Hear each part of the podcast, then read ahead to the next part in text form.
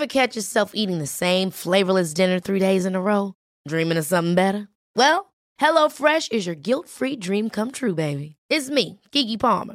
Let's wake up those taste buds with hot, juicy pecan-crusted chicken or garlic butter shrimp scampi. Mm. Hello Fresh. Stop dreaming of all the delicious possibilities and dig in at HelloFresh.com. Let's get this dinner party started.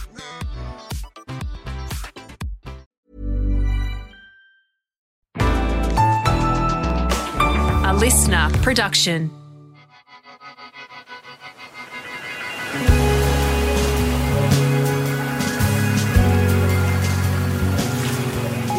Hey, I'm pro surfer and mental health advocate Cooper Chapman, and this is Good Humans. Imagine when you were growing up at high school if you spent half of the year in America and half of the year in Australia, having to juggle in and out of friendships, juggle in and out of your schooling, and just have to juggle being an absolute top talent in your sport, winning world titles from a very young age. That's exactly what my good friend Cory Teunissen had to go through. So let's dig right into this episode. He has a great story to tell, and I'm excited for you to hear it. Welcome to the podcast. Cory, how are you? Good, mate. How are you? I'm very well, thank you. It's nice to finally sit down. It's been a long, probably, I reckon we've probably known each other for six months. And I've kind of said from the very first day, we'll do a podcast one day, but here we are sitting down for your first podcast. So nice to be here with you. Finally doing it. Nah, it's crazy to think that um, we've only known each other for such a short time. I feel like within the last six months, we've both grown to such like such a true and raw friendship. And like, I feel like I've known you for a lot longer than six months. which is why you're here on the podcast today because I've learned a lot from you the last six months and I'm ready to dig a bit deeper into what's got you to the point where you are right now in your life. So take me back to early day Cory Teunissen. Where'd you grow up?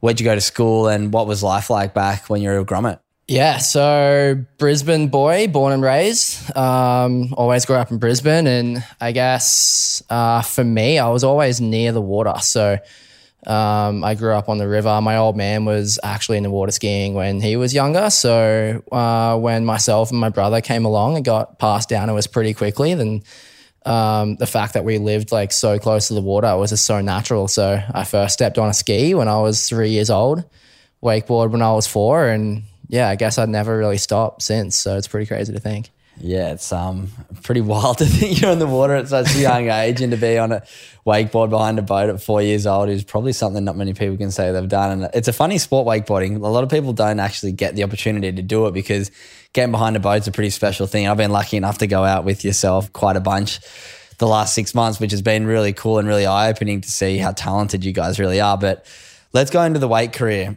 Being a young kid, getting behind a boat, enjoying yourself.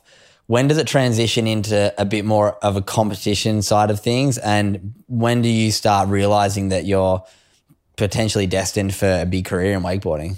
So I guess um, I'll throw it right back to the beginning, really. So I first stepped on a wakeboard when I was four, um, and I was really lucky to be in the situation that I was. So my family always had a holiday house up at Somerset Dam, and for anyone that doesn't know, that's sort of a dam out northwest of Brisbane, and one of the best places in the world. Uh, It's it's my little special place in my heart, you know. But there's a little ski village out there, and at, when I was growing up, we had I think there was maybe five or six households growing up, sort of learning how to wakeboard and wakeboarding was so new back then too so we were all learning together and we were all sort of trying to progress at the same pace.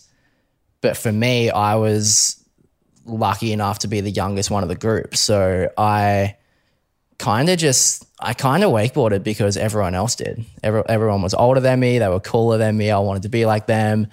They were always sort of a step ahead of what i was. So then everything sort of like trick wise or whatever it was, that always was able to get passed down to me just because I was younger than them. I think I first competed when I was about six years old, just sort of in the grassroots arena, sort of just in Queensland. And that sort of fell from that little ski village. We are all like starting to wakeboard and they were like, all right, well, there's these events that get run every month. Let's go try that, you know? So started there. Then that sort of led into the state titles, and then that led into the national titles in Australia. And then I had an opportunity to go to America when I was about nine years old, I think.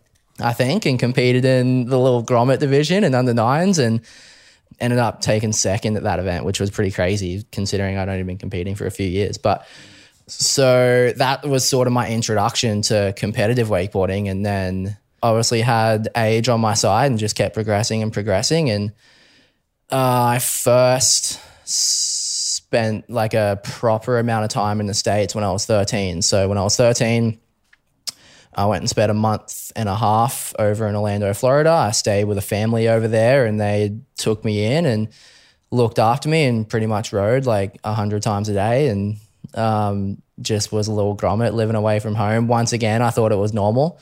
It was just my upbringing and I just thought it was completely normal. Now that I look back on it, I was like, damn, that's crazy. Like I couldn't imagine what my parents would be like sending a 13 year old kid away from home, like halfway around the world, you know? but I was still very young and I still didn't understand it at the time. But I grew a lot in that year, looking back on it. And then it was really when it was the following year, I was 14 and I got to spend three months in the States. And my brother had spent uh, the full season, he'd spent six months over there that year. I think it was really when I got given that opportunity to spend a little bit more time overseas. And I was like, hang on, like, if I'm doing this, I want to make it worthwhile and I really want to give it a red hot crack. And I think it was that three months that I spent away from home that I was like, all right, let's let's give this a go. Yeah, it's, it's so wild to think like 13, 14 is like what year eight and nine at high school, like still early years of high school when people are starting to grow as adults and starting to kind of work out their place in the world and you're getting sent to America without parents for three months at a time. Like it's wild, like you said, looking back at that, it must be great, a trip thinking about it. But for anyone listening, I've spent a bit of time with these boys, uh, with Cory and Harley. He's uh, what he's one of his biggest competitors, but another great one of our best mates up here. And they've both kind of explained to me that they're in the States for majority of their weight career, really. The United States has a far bigger wakeboard community, a far bigger industry in Australia, although it seems to win all the world titles, has a far smaller group and a far smaller industry. So that's why the boys spend so much time over there. But let's chat about your development at home. When you're home over, I'm guessing summer with your brother and your dad, what was that environment like growing up, pushing yourself? You mentioned your brother a few times that he's obviously it was a pro wakeboarder as well. What was that relationship like growing up in that let's say like 12 to 17 years old when you're both starting to get really good and starting to probably compete against each other when you're 15 16 17 what's that relationship like and what's the relationship like with your dad building your guys skills every relationship has its ups and downs whether it's family or whether it's personal or whatever whatever relationship it is it's it's a working relationship you know so growing up, myself and my brother had the best relationship ever. Like I wouldn't change it for the world. We would traveling the world at such a young age, living the craziest life, like living the dream essentially. Like get to go away from home, get away from the parents. Like it was just so it was so cool. Like unbelievably cool. And we were super close and we pushed each other and we cared for each other. And it was just a very, very positive place to be. And then I remember the first time I beat my brother in an event and everything just hit the fan. how much older is he and how old were you when you first beat him? So he's three years older than me, and I think I would have beat him when I was 13. So he, he like he'd spent some time in the States and he was putting in all the work, and then I was just this young Grom coming up and just sort of starting to beat him, and yeah, he definitely didn't like it, you know. But um, and then it turned into like being very, very competitive, and I think we both grew as sort of athletes, but more importantly, as people from that, and when we look back on it now, like we're so much like I thought we were close when we were growing up. We're so much closer now. So much closer now. So I always had my brother to fall back on. Like he was he was always on my side. But what a lot of people don't know about myself is I actually didn't really want to wakeboard when I was younger. I always wakeboarded because I was the youngest of the group. Everyone was older than me. Everyone was cooler than me. Like I was just doing it just because they were cool, and that's that was the thing to do, you know. And then that sort of transitioned to um, myself and my brother going out on the boat a bunch with my old man, and the relationship between my old man and myself, we, when I was younger, was pretty hectic. I was a pretty stubborn kid. I didn't I didn't take much shit from from dad, really. There were times where I'd actually like refuse to go out on the boat just because I generally knew how that afternoon was going to play out. And it was just going to play out in arguments. And I would like the amount of times I got kicked out of the boat and had to swim home, man, was crazy. Like so crazy. But what I ended up getting to was I ended up just throwing myself out of the boat because I was just like, nah, like I can't deal with you. I'm done. Like I just grab a jacket, jump off the boat, and see you later. I'll meet you at home. Like, so myself and my dad were ve- like, we were always at it, always at it. But I think I, now that I look back on it again, I think it's because dad always knew that there was a talent within me that he could see. And when he was younger, he never really had the opportunity to chase his water ski dreams. And when we came along, he sort of told himself, he was like, I'm giving my kids every opportunity that they can possibly have to succeed or not succeed or whatever the outcome was. He was always there for us, but he knew that there was something deep inside me that I couldn't see at the time. And he was very aggressive in the book. Not like when I say aggressive, like verbally. He, he never touched me or anything like that. No way. Um, but we just always end up in arguments, man. Always.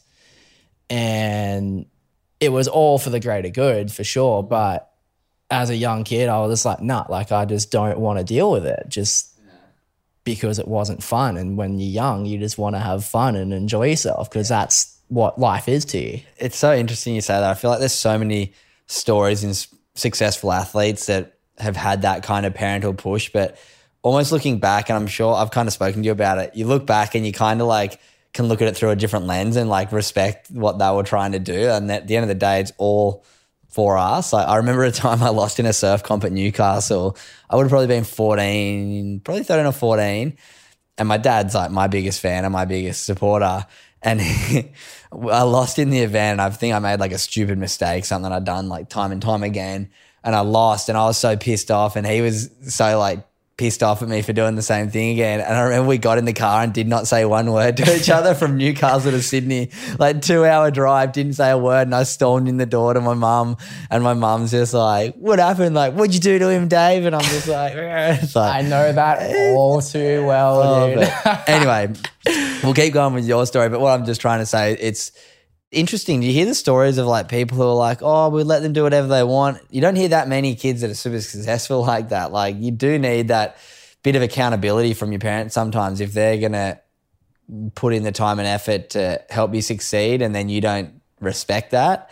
And I think that's where those arguments generally come from with kids and parents in sport. It's like, oh, give me a break. So it's, it's always a bit of a push and pull. Hundred percent. And it's funny that you just said the word respect because that was like the one thing my old man drilled into myself was just well, myself, my brother was.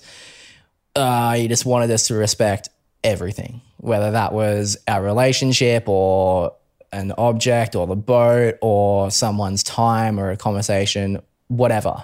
Like even still to this day, he's just drilling respect. Respect to him is the biggest thing, and that was probably the one thing that got him pretty angry when I was younger. I was just a young bratty kid. Like, And that's just him being true to his values. Like if you're Exactly. disrespecting that, and you can look back at it now as an adult and be like, oh, like, there's probably times where I deserve the shit that I got. One hundred percent. Like I do not like. I don't argue with him at all. Like Yeah. I definitely needed it, and now looking back, like our our relationship is so much stronger now than what it ever would have been, because we had we got like we got to each other's edges. Like we knew what set each other off, and we love each other more because of that. Hmm.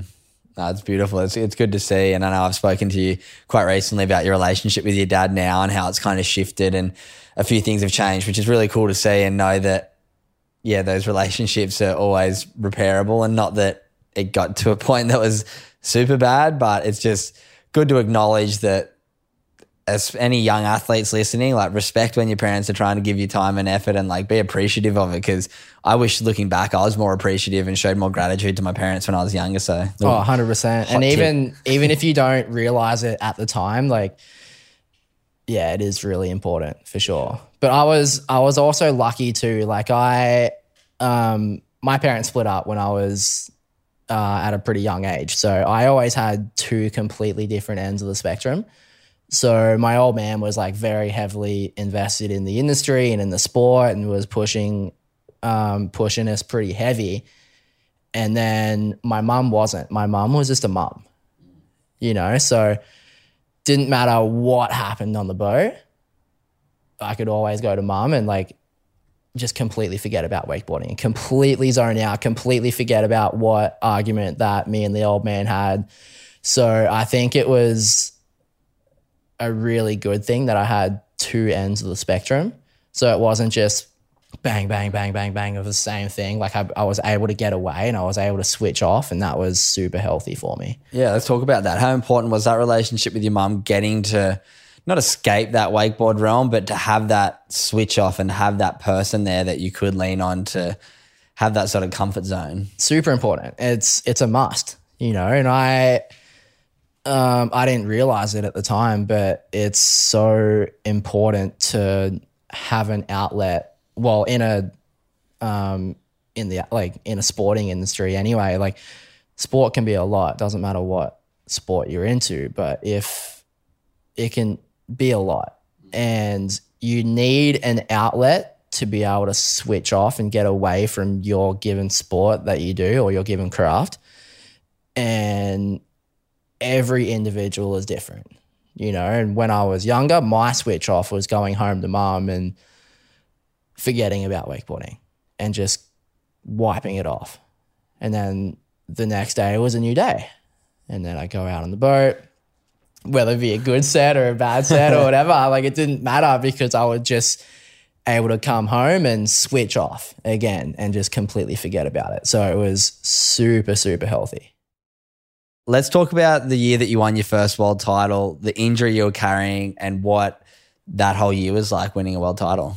Yeah. So interesting year. I'd had a couple years. Well, I first first turned pro at 16, I think. And then um, my rookie season was really successful. I didn't win the overall title, but it was a really successful year. I had a lot of momentum coming into the year. I think a lot of people on tour um, sort of predicted me to do well, but I was in a position where, and I can't like, it's kind of nice to be a rookie because you have nothing to lose. Every single event that I went into that year was like, it didn't matter if I came last because everyone respects, well, not respects, everyone expects a rookie to come last.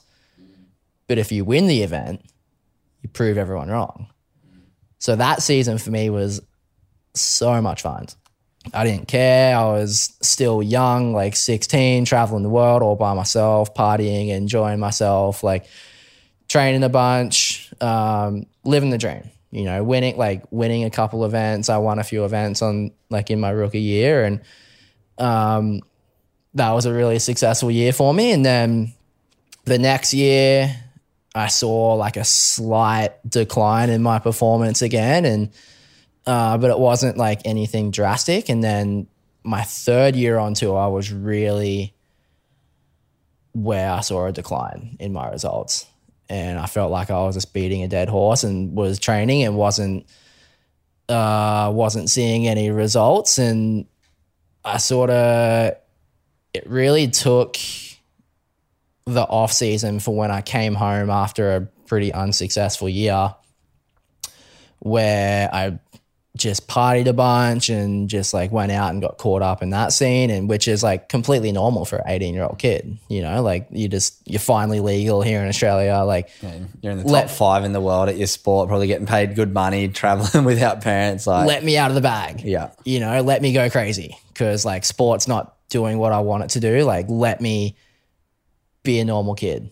I want to get away you know? So i probably like i partied pretty hard. Well, well, well pretty hard. Like i partied like a normal kid for like four months you know? Yeah, Um, and then it wasn't really until like after like that three, four month period, I was like, what am I doing, man?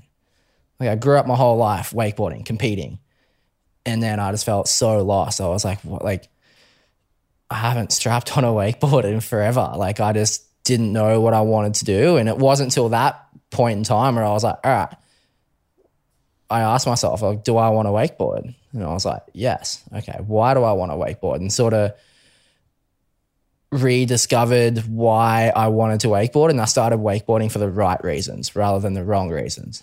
And I think ever since then, that's been the biggest shift in my career. And it really sort of took it to a point where I was super confident coming into one season and I was riding the best I'd ever ridden and life was good again. I wanted to wakeboard and everything was positive. And then coming into the first event of the year, probably two weeks out, had a crash and sort of hurt my shoulder a little bit and got it checked out while I was in Oz. And the doctor said there was nothing wrong. It was just a little strain. I was like, sweet, all good. Anyway, so the first event for the season is always in Melbourne. So that's always my um, season starter. So I just made that event. Uh, I think I won the event and then headed to the States. And I remember one day I just like felt off and like had no energy and felt like I just needed to go out and have a training session, even though that I didn't wasn't really feeling up to it. Anyway, ended up having another crash, hurt my shoulder again. So after what had happened in, in Australia, I was sort of felt the same. So I was like, all right, nothing's wrong. Anyway, so just kept pushing through. Two weeks later, hurt my shoulder again. I was like, all right, same thing, whatever. Long story short, I completely torn my labrum to the point where my shoulder was popping out every two weeks. not good. No. Not good at all when you're going for a world title. yeah. And well, it wasn't really, well, it was because I got my shoulder checked in Australia. I was like, yeah, I'm sweet. Ryan Reynolds here from Mint Mobile. With the price of just about everything going up during inflation, we thought we'd bring our prices down. So to help us, we brought in a reverse auctioneer, which is apparently a thing. Mint Mobile unlimited premium wireless. Ready to get 30, 30, bit to get 30, bit to get 20, 20, 20, bit to get 20, 20, bit to get 15, 15, 15, 15 just 15 bucks a month. So, Give it a try at mintmobile.com slash switch. $45 upfront for three months plus taxes and fees. Promo for new customers for limited time. Unlimited more than 40 gigabytes per month. Slows. Full terms at mintmobile.com. So I kind of just lived in denial for six months. Like I blew, like I popped my shoulder out like more than a dozen times within Full six months. dislocate where somebody has to pull and pop it back in. No, so because the tear was so bad, nothing was holding my shoulder in place, but nothing was holding my shoulder out of place. So I guess I'll call it lucky. I was wearing a shoulder brace at the time to try and help it. It really didn't do anything. But because like every time I popped my shoulder out, it would just pop straight back in. So it'd just go pop, pop. And I didn't know what that feeling was. I'd never dislocated my shoulder before, but I was doing it every two Is weeks. it super and painful though? Like I can Oh, imagine being unbe- towed behind a boat with your arms on a rope. unbelievably painful. Crazy. But I just didn't know. I was living in denial. I didn't want to get it checked out. Um, so I was literally living day by day. So I'd go, I'd ride, I'd be coming into an event, bang, pop your shoulder out. I'd sit on the couch for about five days straight and did not take ice off my shoulder for about five days. And then I'd hit the water again. I was like, yeah, my shoulder feels up to it. Sweet, I'm good to go. So I'll start riding again. and then bang, pop your shoulder out again. So there were there were events where like this this one event in particular was in Germany and I hadn't put my feet in a set of wakeboard bindings in over a month. And I was like, well, I'm doing good on tour. like I got like I gotta compete. Like I can't I was winning the tour. Like I had to. So I traveled to Germany and um, hadn't ridden over a month and I ended up actually winning that event. But I think that was just strictly because I had no expectation myself. I was like, all right, whatever happens, happens. But so yeah, I was literally popping my shoulder out every two weeks and I ended up winning the tour that year for the first time that I'd ever won the tour. And I got to a point where I knew what would hurt my shoulder and what wouldn't. I was living on such a high, such a high. Won the tour, every, like everything, everything in life was falling into place. 20 years old, world champion, but you've got a fucked shoulder basically. Yeah, but I, I didn't know. Yeah. you know? what's so the, what's was, the process when you get home then from that year on tour? You win the world tour in America, you fly back to Australia. What's what happens the next couple months? So get back to Oz, like still on such a high. Um, probably the best feeling that I've felt in life at, up till this point. And pretty much as I'd organized like a meeting with a specialist, like as soon as I touched down in Australia and went and got scans done, blah, blah, blah, results back. Yeah, you've, you've blown your shoulder, mate. Um, he goes, and I was like, all right, what's the deal? He goes, yeah, you need surgery. Like, there's no other way. Like, you need surgery. And I was like, all right, whatever. Still didn't realize the impact of that meeting. Just no, nothing could touch me at that point. I still remember waking up from surgery and going from such a high to such a low within the space of hours. And I woke up, like couldn't move, was in extreme amount of pain, and just everything crashed. And just was filled with regret and wasn't sure that I made the right decision. And I was just thinking, like, well, I won the tour. Like, how, like, surely I didn't need to get surgery. Like, at the time, like, I just, there was no recovery in sight. It was just that painful, that bad, that low that I just thought that I'd made the wrong decision. And I think what sort of separates that injury from every other injury was like when you sort of get injured, you have the initial injury, there's a low. You have a meeting with a specialist, you get the scans done, you've blown something. There's another low. Let's get surgery, this will help you recover there's your high. Yeah, you're on your first step That's- forward. Whereas because you were juggling the injury all year and kind of in denial and like, oh well, I've won the world title with it. It's not that bad, but now I'm out for a few months because of something that's not that bad. Yeah. Was just something so one I'd never had to dealt with before, and was just so different to the norm that I'd just gone from the highest high to the lowest of lows. It wasn't really until like four or five days after surgery that I sort of started to feel a little better. And I think the athlete mind kicked back in to gear and was like, all right, what's the next step? What do I what what do I gotta do? And then I was like, bang, straight back into rehab. And then it was all sweet. Then it was just stepping stones. All right, I gotta do this and I gotta do this and I gotta do that to get back on the board. But initially was filled with so much regret. getting from that my life sucks to like all right road to recovery was there any like specific moment or do you feel like you needed those couple days to feel like that Hundred percent you need those days.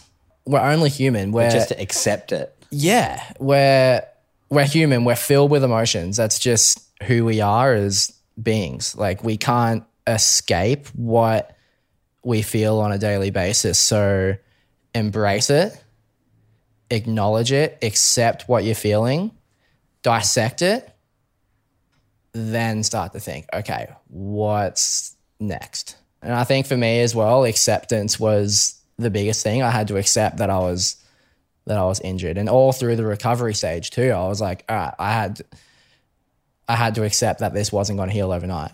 and I had to be okay with that, and I had to accept every single stage as they came, so that then I could move forward. And it must be hard as well. You coming from being world champ to not spending the off season getting better to try and defend your maiden world title. It's like, is the feeling going in like I'm just happy to be competing again with my shoulder, or is it far out? I want to be competing and winning. It was gratitude that I like. I was grateful that I was on the water, and I knew that I did everything in my power to get to that point. So I was just happy to be there, and um, had no like no confidence coming into the event. Went into the event going, whatever happens, happens. Like I cannot control this at all. And um, flew down to Melbourne. Um, was just hoping to make the final, really.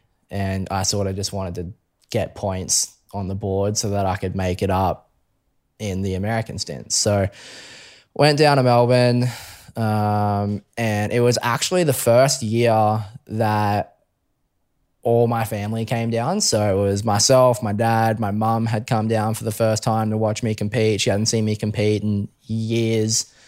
Um, my brother's wife, their whole family, uh, my manager had flown down.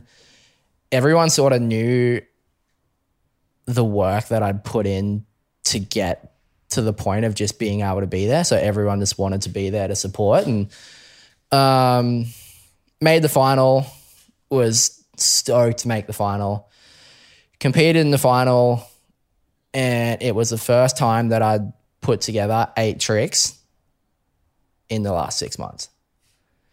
Stuck everything perfectly, fin- like finished competing, and I was sort of walking back to the grandstand area where everyone was, and uh, my little nephew came running up to me and um, gave me a hug and um, sort of congratulated me on competing, whatever. And I still remember, like as he as he ran up to me and gave me a hug, I was holding him in my arms, and as I was holding Jules, I heard the announcers announce that I had won the event. And just straight, straight up started crying. Everything, all the effort, everything in life fell into place. I was so happy with who I was, where I was, what I was doing, the people that were I had around me. Everything was just so perfect at the time that I just could not control my emotions and just started crying. Yeah, I'm getting goosebumps thinking about it. It's such a such a special story to like hear that six months before you don't know you don't have a date for your surgery. You got to wait two and a half months. You get that one week call up, do everything you can, and to come back and win. Like that's got to be one of the most special moments of your life, really. Nothing will beat that. Let's talk about relationships just quickly for our last little segment. What have your relationships been like with other athletes getting to hold? I, think being a top athlete, you get to meet so many great people. That's why we're friends. I get like being a surfer and a wakeboarder. I want to talk specifically about one friend who we unfortunately lost last year, a good friend of both of ours. What was your relationship like with Alex Chumpy Pullin? Um, well, here's the thing. So, like, first of all, we were best mates. Yeah. Like, I. Uh, I hung out with him and L every day while I was home, and I considered them. Well, I considered Chumpy a kind of a brother that I never had, but had a brother. um, so yeah, we were the closest of mates. Probably a lot closer than what I thought. So I would remember being so excited just to come home and just hang out with them again, just because I missed them so much while I was away. And so we were super close, super, super close. Yeah, and that's anyone listening. This is Alex Chumpy Pullin, pro snowboarder, went world champion in border cross, went to the Olympics, was a flag bearer, and he's a great friend of mine. Also, he was actually going to be a guest on the podcast. We were talking about it, um, recording an episode, and then unfortunately had a freak accident about a week later in a spear, well, not even spearfishing, he was just free diving, and unfortunately, some complications. But talk me through that day when you found out that Chumpy passed away, because I think it's an interesting thing for people to understand how people grieve and how people deal with those shock losses of good friends at quite a young age. I had just gotten back from a big trip to uh, Connecticut, which is just north of New York or near New York. I think it's north. And we were celebrating, me and my roommate were celebrating the 4th of July, which is the equivalent of Australia's Australia Day. So massive, massive day. Americans take everything over the top. So you can just imagine what the 4th of July is to Americans.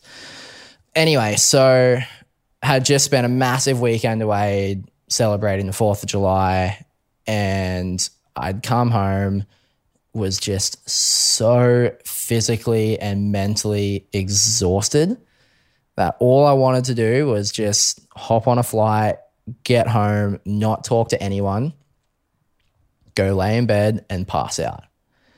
And it wasn't until I got home that night after flying back, I laid in bed and just could not fall asleep. And I was starting to wig out. I was like, dude, like, what is going on? Like, I was watching Netflix, I was reading books, I was doing everything I possibly could to fall asleep and just couldn't fall asleep. And I didn't know why.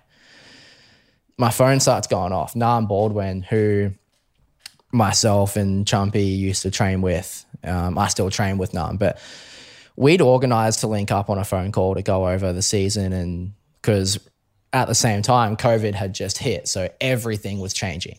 Everything was changing. I, the season was cancelled. I didn't really know what was going on. I sort of was just taking it day by day. And um, we just organized to link up on a phone call just to catch up, like we always do. But normally wouldn't call you in the middle of the night. Yeah, Nam called me at like 12, 1 o'clock at night. And I was like, oh, like, kind of weird. I thought he would have known the time change by now.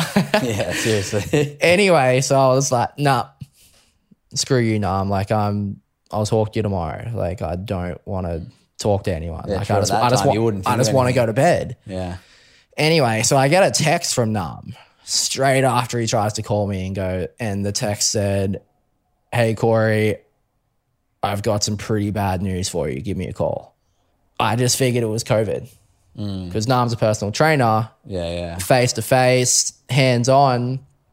I remember right before I left to go overseas, he was like, they were freaking out, not knowing what they were going to do for work and to make money and this, this, and that. And my mind just went straight to that. Yeah. Oh, I'm not going to have a coach when I get home. Damn it. Like, love Nam. Yeah. Never would you expect the Yeah. news you're about to get told, I guess. So I was like, screw it.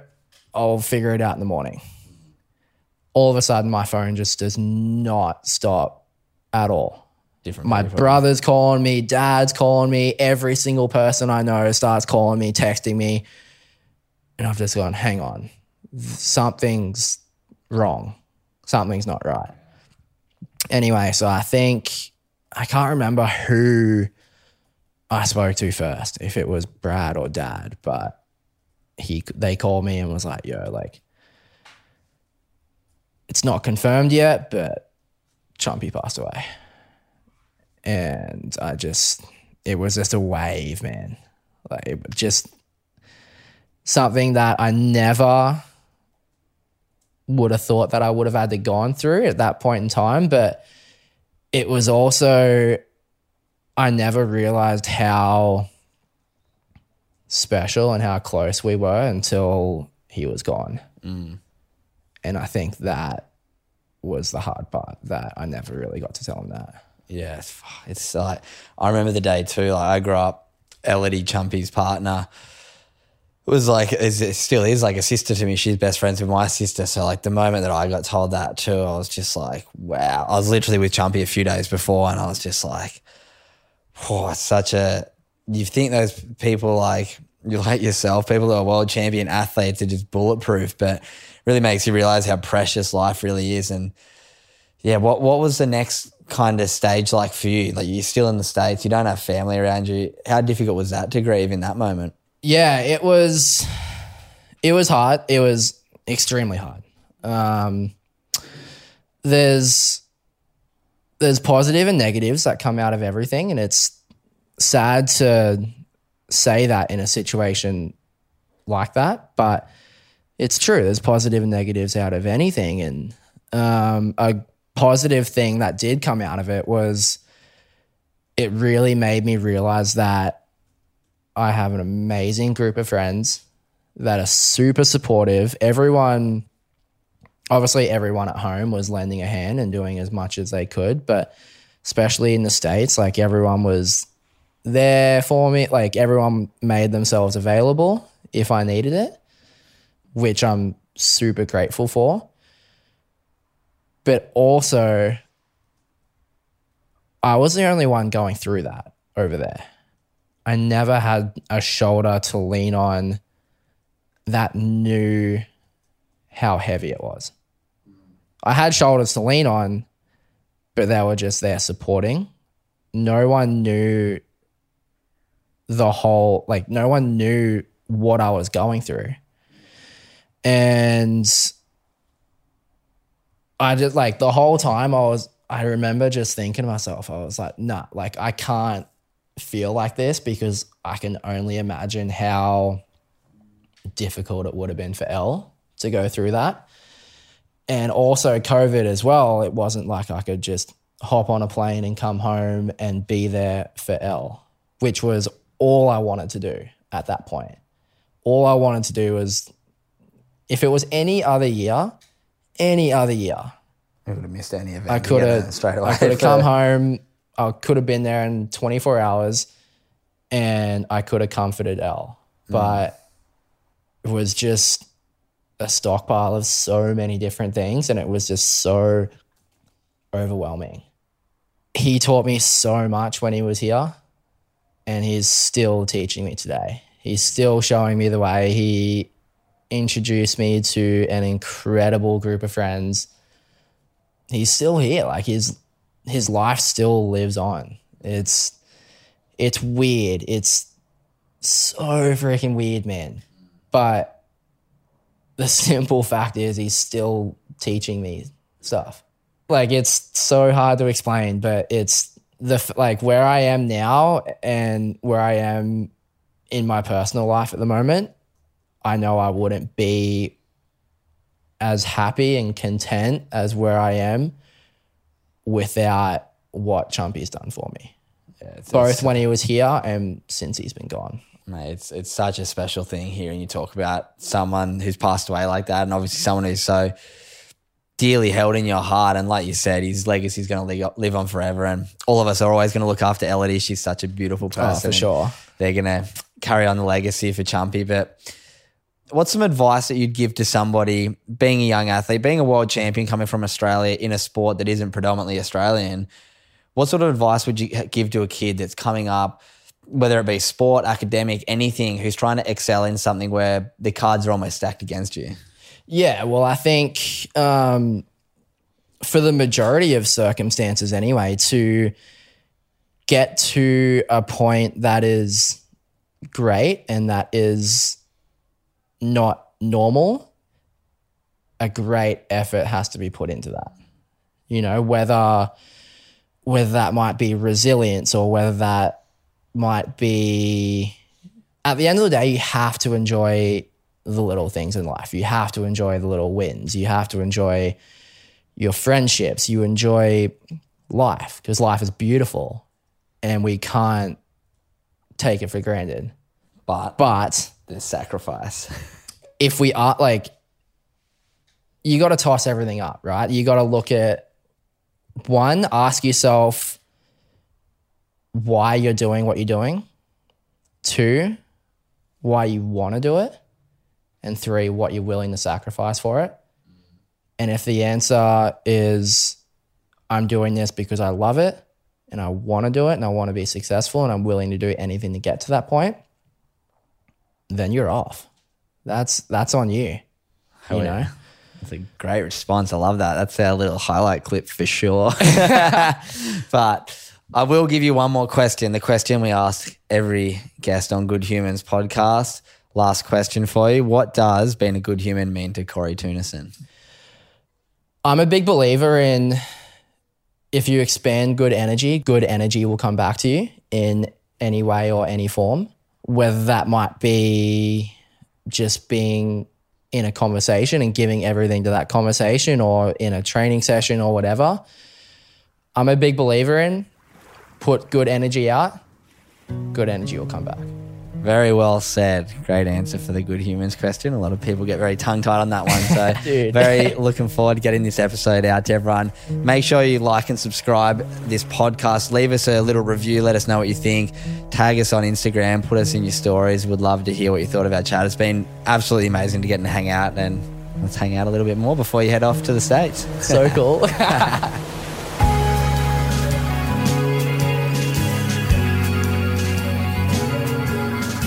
Good Humans was presented by me, Cooper Chapman. Producer, Alex Mitchell. Audio production by Darcy Thompson.